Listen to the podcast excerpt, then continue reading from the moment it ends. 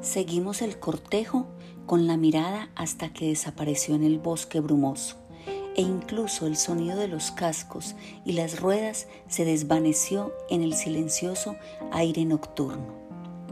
Solo la joven, que en ese momento abrió los ojos, permaneció como prueba de que toda aquella aventura nos había sido una ilusión. No podía ver su rostro, pues estaba volteado hacia el lado opuesto, pero vi que levantó la cabeza, mirando a su alrededor, y escuché su dulce voz que preguntaba en tono quejumbroso, ¿Dónde está mamá? Nuestra buena Madame Perrodón le respondió tiernamente y agregó algunas palabras reconfortantes. Luego la joven preguntó, ¿Dónde estoy? ¿Qué es este lugar? Y después dijo, No veo el carruaje. ¿Y dónde está Matska? Madame respondió todas las preguntas hasta donde pudo. Poco a poco la joven fue recordando cómo había ocurrido el percance y se alegró de saber que nadie había salido herido. Cuando se enteró de que su madre la había dejado con nosotros y que no regresaría hasta transcurridos tres meses, lloró. Yo iba a unirme a Madame Perrodón para consolarla, pero Madame Mousselier de la Fontaine me puso la mano en el brazo y me dijo, no se acerque, por ahora ella no debe hablar más que con una persona a la vez. Una emoción más podría abrumarla. Pensé que en cuanto estuviera instalada en su cama, correría a su habitación para verla. Entretanto, mi padre había enviado un sirviente a buscar a buscar al médico que vivía a unos 10 kilómetros mientras se preparaba la habitación para la joven. La desconocida se puso en pie y apoyada en el brazo de Madame, avanzó lentamente sobre el puente levadizo hasta la puerta del castillo. En el vestíbulo los sirvientes esperaban para recibirla y la llevaron a su habitación de inmediato. La pieza que normalmente usábamos como sala de estar era larga y tenía cuatro ventanas que miraban hacia el foso y el puente levadizo, sobre el paisaje boscoso que antes describí. Los muebles eran de roble, los grandes armarios estaban tallados y las sillas tenían cojines de terciopelo rojo de Utrecht. Los muros estaban cubiertos de tapices con grandes marcos dorados.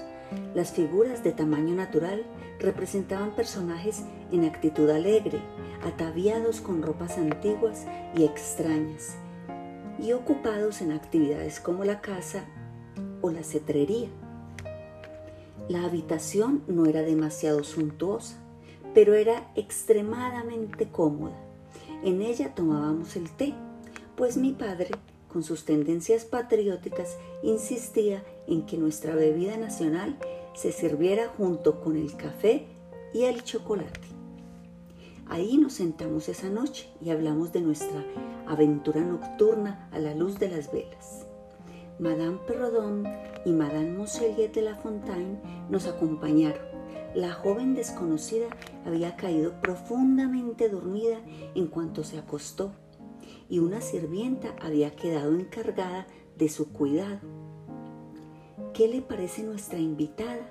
Pregunté en cuanto entró Madame. Dígame todo sobre ella. Me agrada mucho, respondió Madame Casi creo que es la criatura más bonita que he visto en mi vida. Es más o menos de su edad, señorita, y es tan amable y tan linda. Es absolutamente hermosa, comentó Madame Moselier, que se había asomado un momento a la habitación de la desconocida. Y qué voz tan dulce, agregó Madame Perrodon. Una vez que el carruaje volvió a estar en pie, ¿se fijaron ustedes? Preguntó Madame Moselier. Había una mujer que estaba adentro y que nunca salió, solo miraba por la ventana. No, no la vimos. Entonces describió a una espantosa mujer negra, ataviada con una especie de turbante colorido. Aquella mujer estuvo mirando todo desde la ventana del carruaje, asintiendo con la cabeza y sonriendo burlonamente en dirección a las señoras. Sus ojos eran blancos y brillantes y apretaba los dientes como si estuviera furiosa. ¿Notaron qué tropel de hombres tan mal encarados eran los sirvientes? preguntó Madame. Sí, dijo mi padre, que acababa de entrar. Nunca en mi vida vi tipos más feos y ruines. Espero que no vayan a saltar a la pobre señora en el bosque. Sin embargo, son habilidosos. Pusieron todo en orden en un minuto. Me atrevería a decir que estaban agotados por el largo viaje, dijo Madame. Además de parecer malvados, tenían las caras extrañamente delgadas, oscuras y hoscas. Me da mucha curiosidad, lo reconozco, pero no dudo que la señorita lo contará todo mañana, si se repone lo suficiente. No creo que lo haga, dijo mi padre, con una misteriosa sonrisa y un ligero asentimiento, como si supiera más de lo que decía sobre el asunto. Esto aumentó nuestra curiosidad por saber qué había ocurrido entre él y la dama de terciopelo en la breve pero intensa entrevista que antecedió inmediatamente a su partida. Ni bien nos quedamos solos, le rogué que me lo contara. No tuve que insistirle mucho. No hay ningún motivo para no decírtelo. La señora estaba renuente a encomendarnos el cuidado de su hija. Dijo que está delicada de salud y es muy nerviosa. Precisó que no es propensa a ninguna clase de convulsiones ni alucinaciones y que está perfectamente cuerda. Qué raro que haya dicho eso, dije. Me parece tan fuera de lugar. En todo caso, lo dijo, rió él. Y ya que quieres saber todo lo que sucedió, que en realidad fue muy poco, te lo diré. Ella dijo, estoy en un largo viaje de vital importancia. Puso énfasis en esa palabra, rápido y secreto. Volveré por mi niña dentro de tres meses. Mientras tanto, ella no dirá quiénes somos, de dónde venimos ni hacia dónde viajamos. Eso es todo lo que dijo. Hablaba un francés muy correcto. Cuando dijo la palabra secreto, se detuvo unos segundos y clavó sus ojos en los míos con aire severo. Me imagino que le da mucha importancia a la discreción. ¿Tuviste con cuánta rapidez se fue? Espero no haber cometido una gran insensatez al ofrecer hacerme cargo de la joven. Por mi parte, yo estaba encantada y ansiosa de verla y de hablar con ella. Solo esperaba el momento en que el doctor me diera permiso. Quienes viven en las ciudades no pueden imaginar qué gran acontecimiento es conocer una nueva amiga en medio de tanta soledad. El doctor no llegó sino hasta casi la una de la madrugada, pero yo no podía irme a dormir. Me habría sido tan imposible como alcanzar corriendo aquel carruaje en el que se había marchado la princesa vestida de terciopelo. Cuando el médico bajó a la sala, dio un reporte muy favorable de su paciente. Ella ya había podido sentarse y su pulso era muy regular. Parecía estar perfectamente bien. No había sufrido ninguna herida. Y la ligera conmoción había pasado sin mayores complicaciones para sus nervios. No le haría ningún daño que yo fuera a verla, si así lo deseábamos ambas. Autorizada por el doctor, mandé preguntar si ella me permitiría visitarla en su habitación unos minutos. La sirvienta volvió de inmediato con el mensaje de que nuestra joven huésped no deseaba otra cosa que verme. Por supuesto, no perdí ni un instante. Nuestra visita estaba instalada en una de las habitaciones más elegantes y suntuosas del castillo. Frente a la cama había un tapiz sombrío que representaba a Cleopatra con el áspid sobre su seno. En las otras paredes había otras solemnes escenas clásicas, un poco descoloridas, pero los adornos dorados y el brillante colorido del resto de los decorados de la habitación compensaban lo sombrío de aquellos viejos tapices. Había algunas velas en la mesa de noche. La huésped estaba sentada y su linda figura esbelta llevaba la suave bata de seda bordada de flores que su madre había puesto a sus pies cuando yacía inerte en el suelo. Llegué junto a la cama y me disponía a saludar tímidamente. ¿Qué fue lo que justo en ese instante me hizo enmudecer y retroceder un par de pasos? Lo diré. Vi el mismísimo rostro que me había visitado aquella noche de mi niñez, aquel rostro que estaba grabado a fuego en mi memoria y sobre el cual durante tantos años había cavilado, cuando nadie sospechaba el horror que ocupaba mi mente.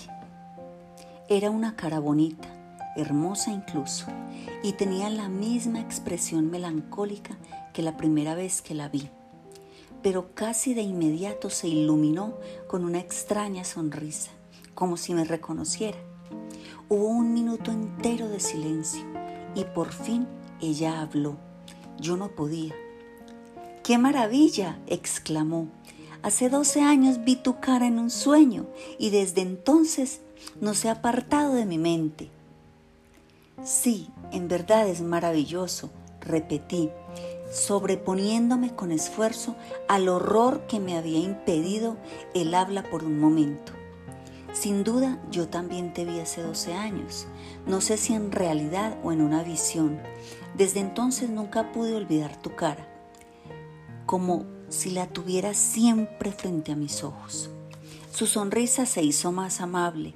Lo que fuera que me había parecido extraño en ella desapareció y ahora los hoyuelos de sus mejillas daban a esa bonita sonrisa un aire de encantadora inteligencia. Me sentí tranquilizada y ya más hospitalariamente le di la bienvenida a nuestra casa, diciéndole qué gran gusto nos daba a todos su accidental llegada y qué felicidad me daba a mí en especial. Mientras hablaba tomé su mano. Yo era un poco tímida como a menudo lo son las personas solitarias, pero la situación me volvió elocuente y hasta audaz. Ella apretó mi mano y puso la suya encima. Sus ojos brillaron al mirar apresuradamente los míos. Volvió a sonreír, ruborizada, y respondió amablemente a mi bienvenida. Aún asombrada, me senté a su lado y me dijo, tengo que contarte mi visión de ti. Qué cosa más extraña que nos hayamos soñado tan vívidamente una a la otra. Que siendo niñas las dos, yo te haya visto y tú a mí, con el mismo aspecto que tenemos ahora. Yo tenía unos seis años cuando una noche, después de un sueño inquietante y confuso, desperté en una habitación muy distinta a la mía estaba burdamente recubierta de una madera oscura y por todas partes había armarios, camas, sillas y bancos. Me pareció que todas las camas estaban vacías y que no había nadie más que yo en esa habitación. Pasé un rato contemplando lo que me rodeaba y me gustó especialmente un candelabro de hierro de dos brazos, que no dudo que reconocería si volviera a verlo. Luego me arrastré debajo de una cama para llegar a la ventana y en ese momento escuché un llanto. Aún de rodillas miré hacia arriba y te vi a ti, eras tú, sin la menor duda, justo como te veo ahora. Una hermosa joven con cabellos dorados y grandes ojos azules y unos labios, tus labios, sí, eras tú, tal como estás ahora frente a mí. Tu belleza me conquistó. Subí a la cama y te rodeé con mis brazos. Y creo que nos dormimos juntas. Luego un grito me sobresaltó. Eras tú, que habías despertado y estabas sentada en la cama, gritando. Me asusté y me deslicé hacia el piso. Me pareció perder el conocimiento por un instante. Y al volver en mí, estaba de nuevo en mi propia habitación. Desde entonces nunca he olvidado tu cara. Una simple semejanza no podría confundirme. Tú eres la joven que vi entonces. Ahora era mi turno de relatar mi visión. El asombro de mi nueva amiga al escucharme era evidente. No sé cuál de las dos debería tenerle más miedo a la otra, dijo sonriendo de nuevo. Si no fueras tan bonita, te temería mucho, pero viéndote así y siendo las dos tan jóvenes, no puedo evitar sentir que te conocí hace 12 años y que ya tengo derecho a tu intimidad. Es como si estuviéramos destinadas desde nuestra infancia a ser amigas. Me pregunto si sientes por mí la misma extraña atracción que yo siento hacia ti. Nunca he tenido una amiga. Encontraré una hora, suspiró, y sus bellos ojos oscuros me miraron apasionadamente. Ahora bien, la verdad es que yo sentí algo inexplicable por la hermosa desconocida. Sí, me sentía atraída hacia ella pero sentía también algo de repulsión. Sin embargo, en esta ambigüedad de sentimientos, la atracción prevalecía por mucho.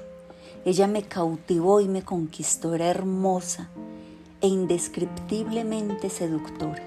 Entonces noté que cierta languidez y cansancio comenzaban a apoderarse de ella y me apresuré a darle las buenas noches. El doctor piensa, agregué, que una sirvienta debería velar tu sueño esta noche. Ya hay una afuera esperando y verás lo servicial y discreta que es.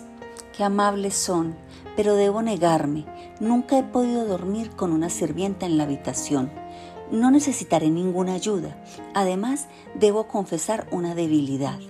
Me atormenta el terror a los ladrones. Una vez entraron a robar a mi casa y asesinaron a dos sirvientes, por eso siempre cierro mi puerta con llave. Se me ha vuelto costumbre y tú pareces tan amable que sé que me perdonarás. Veo que hay una llave en el cerrojo. Me estrechó un momento en sus lindos brazos y me dijo al oído, Buenas noches, querida. Es muy difícil separarme de ti pero buenas noches, mañana volveré a verte, aunque no será temprano. Se hundió en la almohada con un suspiro. Sus bellos ojos me siguieron con una mirada cariñosa y melancólica, y murmuró de nuevo, Buenas noches, amiga querida. La gente joven siente atracción e incluso amor de manera impulsiva. Me halagaba el evidente cariño que me mostraba aunque aún no lo merecía. También me gustaba la confianza con la que me había recibido de inmediato. Estaba decidida a que fuéramos amigas íntimas. Al día siguiente nos vimos de nuevo. Yo estaba encantada con mi compañera en muchos aspectos. Su belleza no disminuía a la luz del día. Sin duda era la criatura más hermosa que había visto y el recuerdo desagradable del rostro que se presentó en mi sueño remoto había perdido su efecto. Ella confesó que al verme había experimentado una impresión similar, así como la misma ligera antipatía que se había mezclado con mi admiración por ella. Reímos juntas de nuestros terrores pasajeros.